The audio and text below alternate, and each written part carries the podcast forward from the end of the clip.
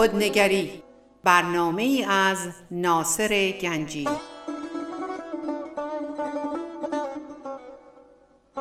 آینه چون نقش تو بنمود راست خود شکن آینه شکستن خطا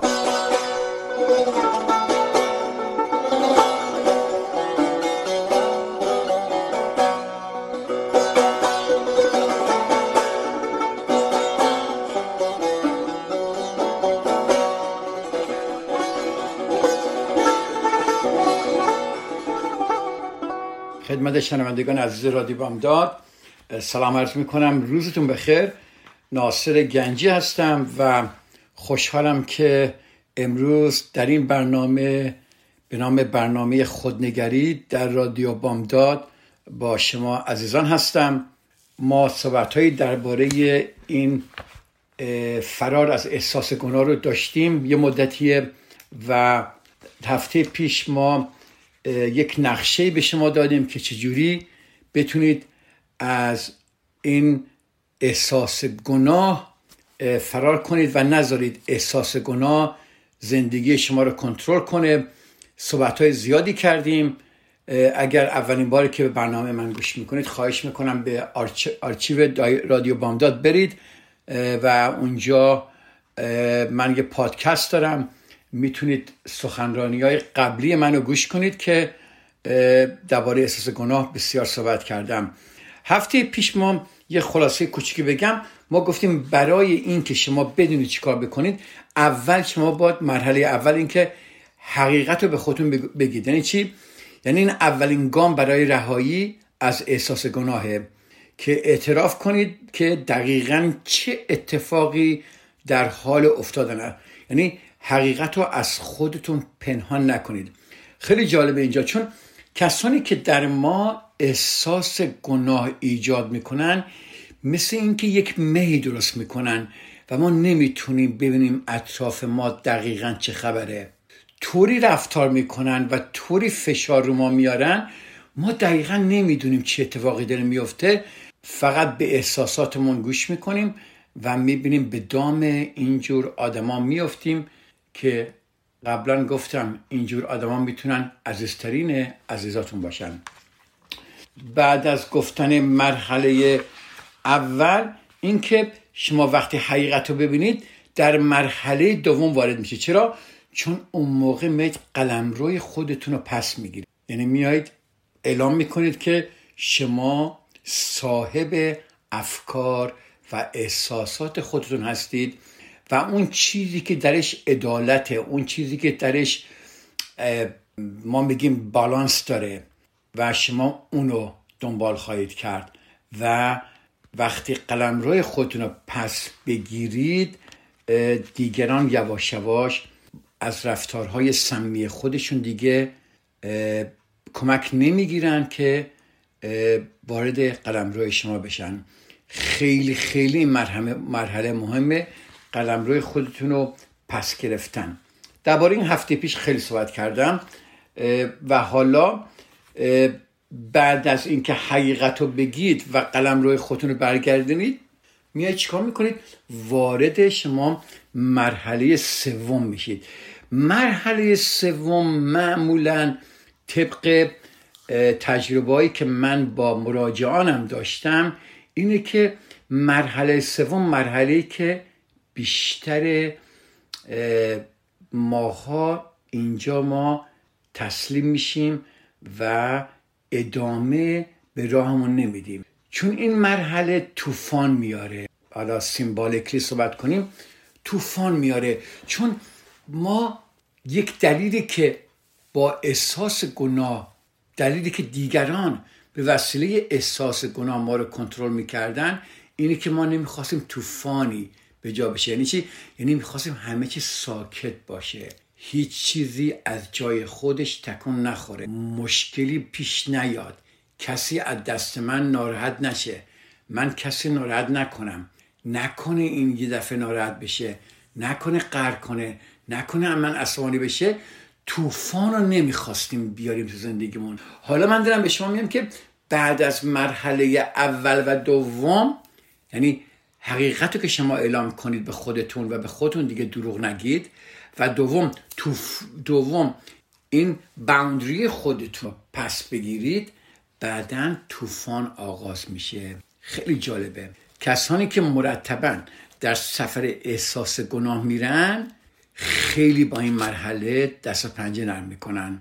چون اینا طوفان نمی‌خوان. نمی‌خوان موج درست کنن. نمی‌خوان به مردم صدمه بزنن.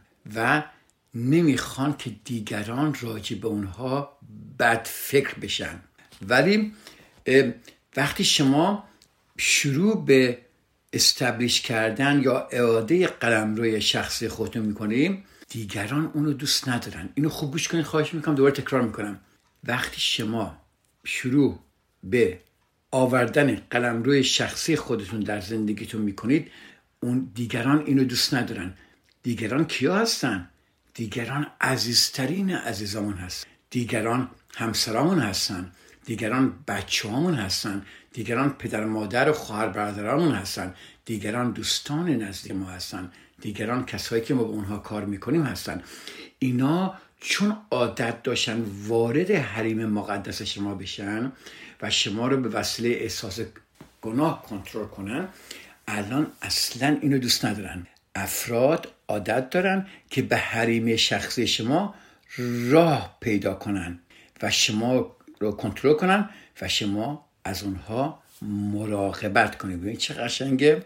خب وقتی شما اعاده می‌کنید که قلم روی شخصی دارید و شروع به نگفتن می‌کنید و شروع به آوردن بالانس در زندگیتون می‌کنید رفتار خیلی تازهیه خب رفتار تازهیه و شما تعجب می‌کنید و شوکه میشید چرا دیگران اینقدر عصبانی میشن و چرا اینقدر عکس ها سنگینه و برای همین عده بسیاری عزیزای من باور کنید 80 درصد 70 درصد در این مرحله به جا می‌زنن. چون نمی‌خوان این ناراحتی رو از دیگران ببینن. می‌دونید و برای شما اگر این طوفان رو رد کنید یعنی چیکار کنید؟ بدون توجه به خشم و ناراحتی دیگران حسار دور خودتون رو بسازید و می‌تونید که و بتونید که عدم تایید ببین عدم تایید دیگران رو تحمل کنید چه موقتی یا دائم شما در این راه افتاده اید اولش خیلی سخت. روز اولش سخت دومش سخت روز ولی بعد یواش یواش خودتون اینقدر جالبه خودتون یک اعتماد به نفس خیلی قوی می‌گیرید و یواش یواش شروع می‌کنید خودتون رو دوست داشتن. اونجاست چون خودتون رو دوست دارید دیگه احتیاج ندارید دیگران شما رو دوست داشته باشن. تکرار می‌کنم. وقتی شما خودتون رو دوست داشته باشید دیگر احتیاج به دوست داشتن دیگران و تایید دیگران نخواهید بود. چقدر این قشنگی ببینید عدم تایید برای خیلی ها غیر قابل تحمل میشه. یعنی عدم تایید باعث شکستن ما میشه. یک آشنا می‌تونه با ناراحتی ما رو در معرض خطر قرار بده. چقدر قشنگه. خب و یک ترسی در ما وارد میشه. ولی من می‌خوام به شما بگم شما وارد این طوفان بشید محکم وایسید چون این ترس یک ترس غیر منطقیه یه ترسی که این نفس شما به خاطر عاداتی که شما داشتید به خاطر اون سایکلا به خاطر اون هبیتا به خاطر اون اجباریت ها کامپلشن هایی که شما داشتید این نفس شما عادت نداره به این نوع زندگی. براتون ترس به وجود میاره. خب این یک ترس غیر منطقیه ولی شما احساسش می‌کنید به لحاظ احساسی واقعا واقعیه. برای اون طرف هم برای اون شخص کسانی که با احساس گناه با شما رفتار می‌کردن اونا ترس می‌گیره که ترس براشون خیلی لحاظ احساسی خیلی واقع باشه. ولی یادتون باشه که هویت افرادی که دچار احساس گناه میشن به خوشنودی دیگران وابسته است. ببینید چه قشنگه؟ تکرار می‌کنم قبلا گفتم ولی اینجا خیلی مهم میگم. هویت افرادی که دچار احساس گناه میشن به خوشنودی دیگران وابستگیه. و منم همیشه در صحبت میگم به هر چیزی یا به هر کسی یا به هر رفتاری هر عادتی یا هر psychological می‌دونی impact ی شما اگر وابسته بشید ظلم میشه. هم به شما هم به دیگران. پس شما وقتی وارد طوفان میشید باید چیکار کنید؟ یاد بگیرید برای تحمل ناراحتی یا ناخشنودی دیگران. این یک مرحله بسیار مهمیه در این مسیر. برای بهبودی از احساس یعنی چی؟ یاد بگیرید. شما چجوری یه چیزی یاد می‌گیرید؟ شما وقتی اول سوار دوچرخه می‌خواسته بشید چجوری دوچرخه سوار شدن یاد گرفتید؟ شما یه نیستی که سوار دوچرخه بشید برید نه. در بچگی هی چند بار زمین خوردید سختی کشیدید هی چند بار سوار شدید هی تمرین کرد. شما باید تحمل بودن در این طوفان رو تمرین کنید. وقتی تمرین می‌کنید شما شروع می‌کنید به یاد گرفتن که در این مسیر بتونید بمونید. این خیلی مهمه. کسانی که دارای احساس گناه هستن از خودشون مراقبت نمی‌کنن. زندگیشون گفتم بلنس نیست یعنی متعادل نیست. ببینید خیلی لازمه وقتی وارد طوفان که میشید یا حتی قبل از طوفان که بگید که حقیقت بگید. مثلا من متاسفم اما فکر می‌کنم که این رابطه دوره خودش گذرون من می‌دونم که این تغییر برای شما سخته به این چه قشنگه اما من دارم استفا میدم. این چه قشنگه؟ من می‌دونم این رابطه که ما داشتیم روی احساس گناه بوده یا این رابطه یه طرفه بوده همیشه ولی از این به بعد برای من این رابطه صحیح این رابطه باعث ظلم میشه این رابطه باعث ناراحتی جفتمون میشه.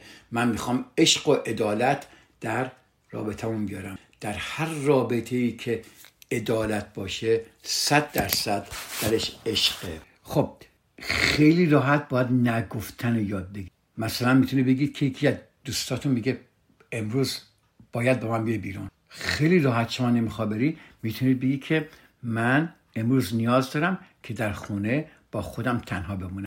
آیا می‌تونیم در این مورد بعدا حرف بزنیم؟ من واقعا امروز سرم شلوغه. باید تم و بهتون گفتم دیگران اعتراض می‌کنن چه قدرت می‌کنن و طوفان شدید درست می‌کنن کلید چیه؟ که شما در طوفان بمونید و تمرین کنید که در طوفان بمونید. اجازه بدید من یک بریک کوچیکی بگیرم یه چند دقیقه دیگه برمیگردم و دنباله این صحبت رو با شما خواهم داشت.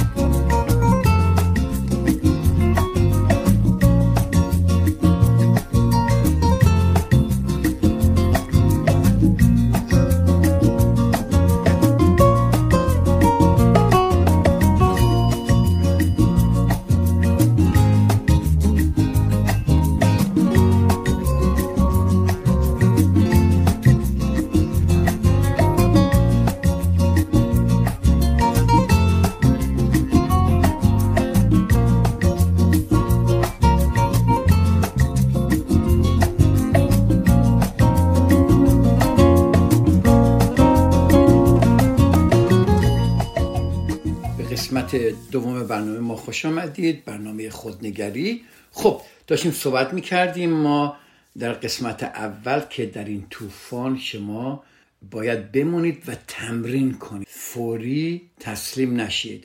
روی حرفتون بیستید.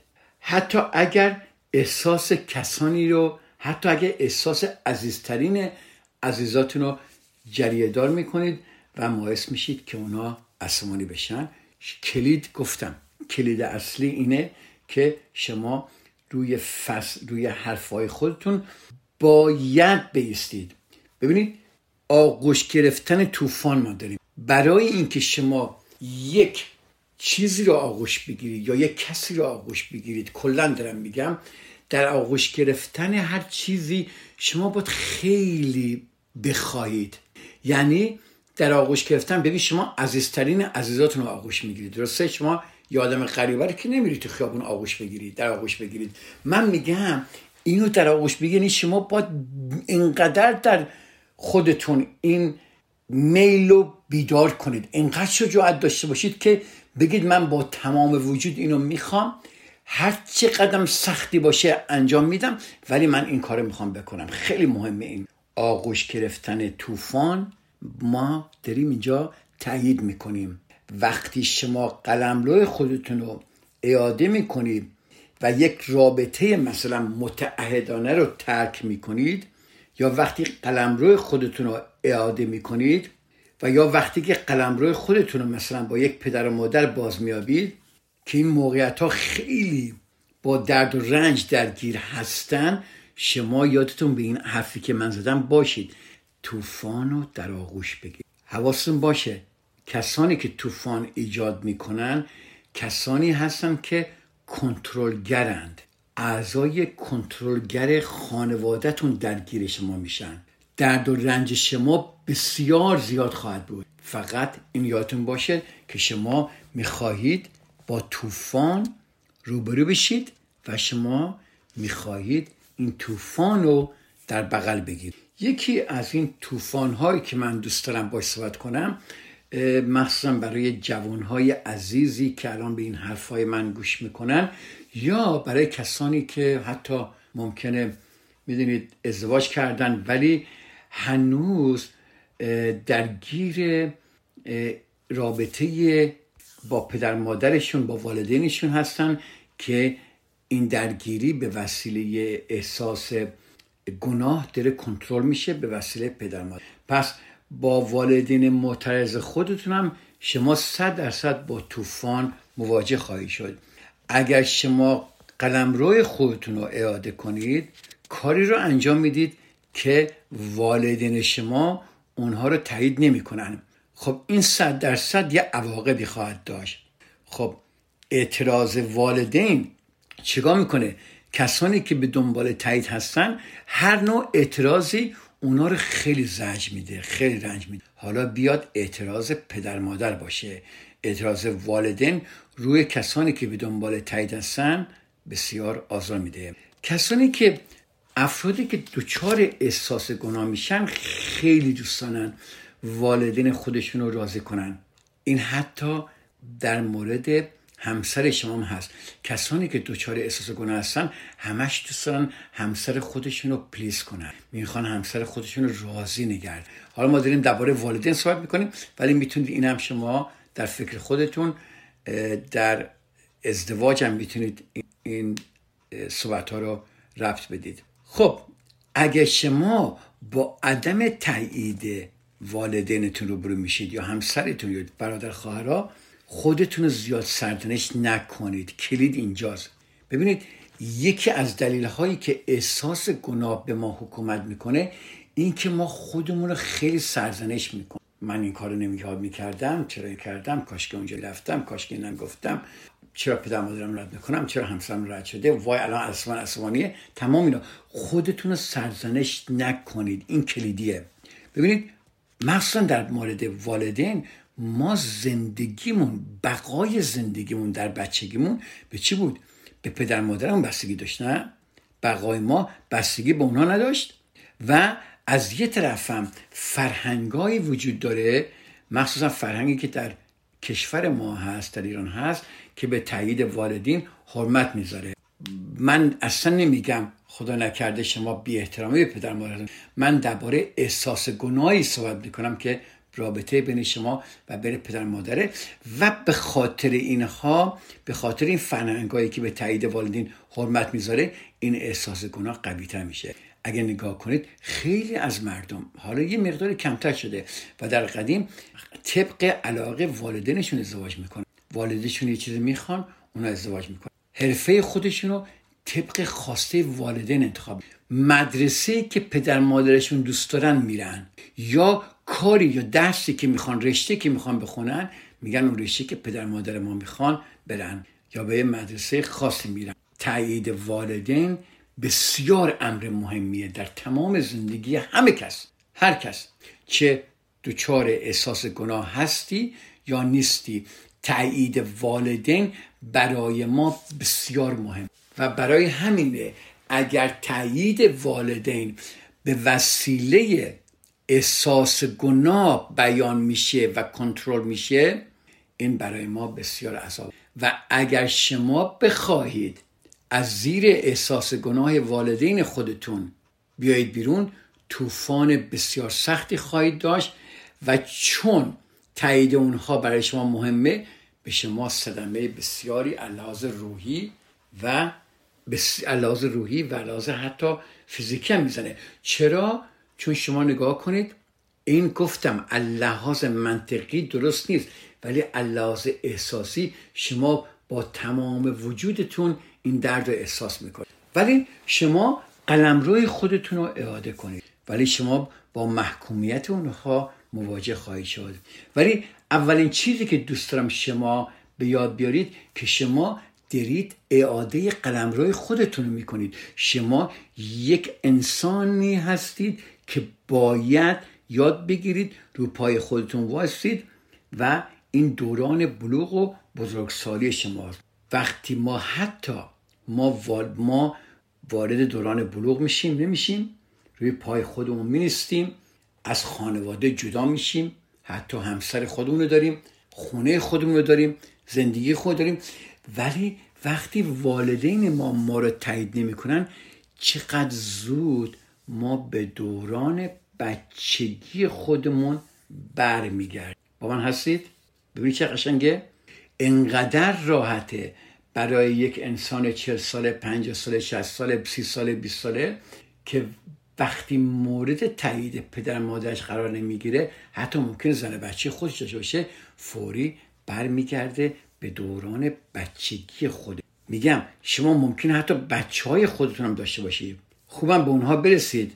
ولی وقتی با والدین خودتون مواجه میشید مثل بچه رفتار یا مثل نوجوانان رفتار. یادتون باشه در تمام مراحل وقتی این احساس گناه میاد شما داری یاد می‌گیرید درسته؟ در طوفان هستید. یاد باشید که شما یک مثل یک فرد بالغ هستید. شما دیگه به والدین خودتون وابسته نیستید در حقیقت شما با آنها برابر این جمله برابری بسیار جمله قشنگیه. جمله است که درش عدالته. تم هر رابطه که برابر نباشه درش ظلمه. رابطه ها باید در عمل برابر باشه. کسانی که وجود یعنی کسانی که در ما احساس گناه به وجود میارند بسیار ماهرند در صحبت کردن و در حرفاشون. در حرفاشون قربون صدقه ما میرن به ما میگن چقدر به ما کر می‌کنن و و و. ولی در عمل اگر ما دقیقا نگاه کنیم می‌بینیم هم خبری نیست. پس حرف به درد نمی‌خوره عمله که نشون میده. بدونم گفتم کسانی که به شما احساس گناه میدن خواسته یا ناخواسته در زمیر خداگاه یا ناخداگاه خودشون برای شما یک مهی درست می‌کنن که شما نمی‌تونی عطف خودتون رو ببینید که ببینید واقعا چه خبره در دیگه شما. حالا شما باید بدونید که به والدین خودتون وابسته نیستید. دومین سالم که باید بپرسید این که آیا من زندگیم را به والدینم مدیونم چون مرا به دنیا آوردن؟ ولی شما همیشه حس این نیاز دارید که برای پدر مادرتون رو بخواید اونها رو خوشحال کنید. و اگر خوشحال نکنید شما ناراحت. این صحبت رو دیدید چقدر شنیدید؟ اگه اینا اینجا نبودن من حتی اینجا اگه اینا اگه اینا نبودن من اینجا نبودم. من همیشه به اونها مدیون هستم. شما به والدینتون بسیار مدیون هستید. اما آیا زندگیتونم به اونها مدیون هستید؟ این سال قشنگی برای کسایی که دارن گوش می‌کنن الان و فکر می‌کنن که به والدین خودشون بسیار مدیون هستن خیلی دوست دارم به این سال گوش کنن. یه بار دیگه و من یه چند دقیقه بریک می‌گیرم برمیگردم و فکر کنن ببینن واقعا چیه. سال من اینه درست شما به والدینتون بسیار مدیون هستید اما آیا زندگیتون به اونها مدیون هستید؟ سال بسیار قشنگیه. ببینیم چه جوابی می‌دید؟ طبق جواب شما احساس گناه شما معلوم میشه.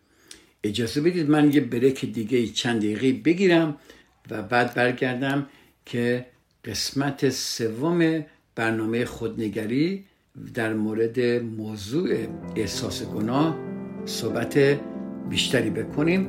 تا چند دقیقه دیگه در خدمت شما عزیزان خواهم بود.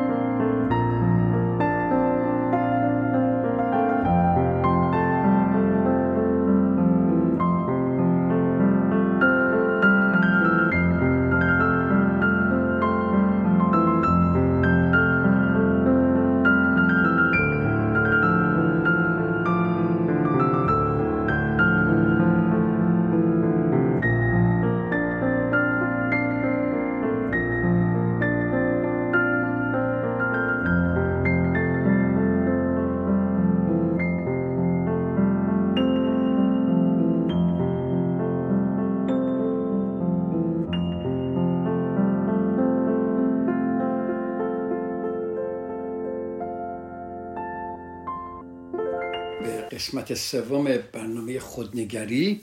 خوش آمدید. همونطور که می‌دونید موضوع صحبت ما احساس گناه و ما داشتیم درباره احساس گناهی که والدین در ما به وجود میارن صحبت می‌کردیم. گفتیم که ما خیلی دوست داریم که پدر مادرای خودمون رو راضی از خودمون نگه داریم و دوست نداریم اینها رو ناراحت کنیم. و من گفتم برای این کار که ما به وسیله احساس گناه کنترل نشیم. در خصوص درباره والدین ما ما با طوفان ناراحت که اونا ناراحت هستن در بر بگیریم و گفتم من که شما به والدینتون مدیون هستید صد درصد. ولی خب آیا زندگیتون هم به اونها مدیون هستید؟ این سوالی که من کردم و گفتم شما دربارش فکر کنید. بذار بیشتر من توضیح بدم. عشقای امروزی معمولا عشقایی که با قید و شرط میاد. شم نهایتا شما هیچ وقت عشق بی قید و شرط رو از هیچ کس توقع ندارید. برای اینکه انسان ها برای عشقای خودشون شرط شرایطی دارن. هر کسی یه شرطی داره برای عشقش. ولی عشق یک پدر و مادر برای بچه نزدیک به یک عشق بدون قید و شرط نیست. ببینید اگه شما الان خودتون صاحب بچه هستید می‌دونید که عشق شما بدون قید و شرطه. و اگم صاحب فرزندی نیستید بدونید که می‌خواید تحقیق کنید. بدونید که عشق یک والد برای بچه نزدیک به عشق بدون قید و شرطه. اما بعضی از والدین متاسفانه با عشق بدون قید و شرط بسیار فاصله دارن. نخواسته نمی‌تونن خودشون و روی بچه هاشون در زمیر ناخداگاه خودشون قید و شرط میارن. بعضی از والد از خودتون سوال کنید که پدر و مادر معترضتون چه قید و شرط هایی برای شما گذاشتن؟ یک سوال خیلی خوبیه. ببینید من نمی‌خوام بگم شما از پدر مادرتون بدتون میاد. من نمی‌خوام بگم قطع رابطه کنید. من دارم میگم بیایم رابطه رو بهتر کنیم. برای بهتر کردن رابطه ما باید ببینیم دور برمون چه خبره. و اگر پدر مادر ما به وسیله احساس ما ما رو کنترل می‌کنن ما بتونیم قلمروی خودمون رو اعلام کنیم. و اول حقیقت رو اعلام می‌کنیم که چنین وضعی هست. بعد قلمروی خودمون رو اعلام می‌کنیم. بعد با اعتراضات پدر مادرم که روبرو میشیم آماده آغوش گرفتن طوفان هستیم. خب شما گفتم از خودتون سوال کنید که پدر و مادر معترضتون چه قید و هایی برای شما گذاشتن؟ اگر اینطور هست رابطه سالم نیست. با من هستید؟ رابطه پدر و مادر با فرزندان در یک رابطه باید باشه یک عشق بدون قید و شرط. اگر والدین شما برای شما قید و شرط گذاشتن در رابطهشون این رابطه سالم نیست. مطمئنا من دوباره تاکید می‌کنم حرف من این نیست که رابطه رو ترک کنیم. ما می‌خوایم رابطه رو بهتر کنیم عمیقتر کنیم سالمتر کنیم. درش تعادل و بالانس بیاریم. وقتی اگر شما دیدید که این رابطه نیست و اعتراض می‌کنید بدونید که ممکنه با از و جذب بتونید طوفان رو در آغوش بکشید. خب اگر ما دائم می‌خوایم همیشه والدین خودمون رو خوشحال کنیم ما باید تلاش کنیم برای آزادی از این وضعی من دیگه بیشتر تکرار نمی کنم ولی خواستم بهتون بگم که این یک وضعی است که من در خیلی پدر مادران می‌بینم و اینو در زوجینم می‌بینم در کاپل ها می‌بینم که با همدیگه زندگی می‌کنن یا با همدیگه ازدواج کردن و می‌بینم که چطوری عشقشون قید و شرط داره. یعنی چی؟ یعنی اگر می‌خوای من تو رو دوست داشته باشم تو باید این کارا رو برای من بکنی یا این کارا رو نکنی. اگر همچون رابطه شما دارید دوباره هدف من نیست که بیام خانواده ها رو به هم بپاشم و از هم جدا کنم. هدف من اینه که هر دو نفر ببینن واضحا ببینن دقیقا ببینن که چه خبره که بتونن این رابطه رو سالمتر کنن در تعادل بیارن نه اینکه از هم دیگه بدونید به وسیله احساس گناه از همدیگه سوء استفاده بکنن بله آماده در آغوش گرفتن طوفان باشید. پناهگاه های طوفان چیه؟ بیاید درباره این صحبت کنیم. ببینید وقتی روشنه که طوفان داره به ما نزدیک میشه ما چیکار می‌کنیم؟ ما تنها کاری که می‌کنیم اینه که با دوراندشی به دنبال یک پناهگاه باشیم نه؟ دنبال یک پناهگاه باشیم. وقتی طوفان به نز... طوفان نزدیک میشه ما می‌خوایم به پناهگاه بریم. یک جای امنی می‌خوایم بریم. یعنی وقتی که شما تصمیم می‌گیرید که قلمرو خودتون رو اعاده کنید طوفان برمیگرده. شما لازمه بدونید که به کجا باید پناه ببرید. چون خودتون تنها بدون دوراندیشی بدون برنامه ریزی بدون آگاهی از اینکه طوفان داره میاد نمی‌تونید این کارو بکنید. برای همین گفتم 70 تا 80 درصد کسانی که تا اینجا جلو میان اینجا دیگه گیواب میشن گیواب می‌کنن و تسلیم میشن. اگه می‌خواهید به تنهایی با طوفان مواجه بشید نیاز به پناهگاه دارید.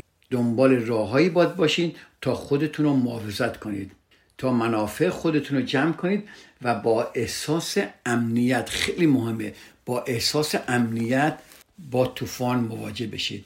یکی از قدرتمندترین چیزهایی که من دیدم در مقابله با طوفان با ارتباط گرفتن با اسپریچوالیتیه. یعنی ارتباط گرفتن اگه شما به خدا ایمان دارید به خداست به کائنات به بوداست به هر چیزی به این جهان هستی ارتباط گرفتن ما میگیم به خدا حالا.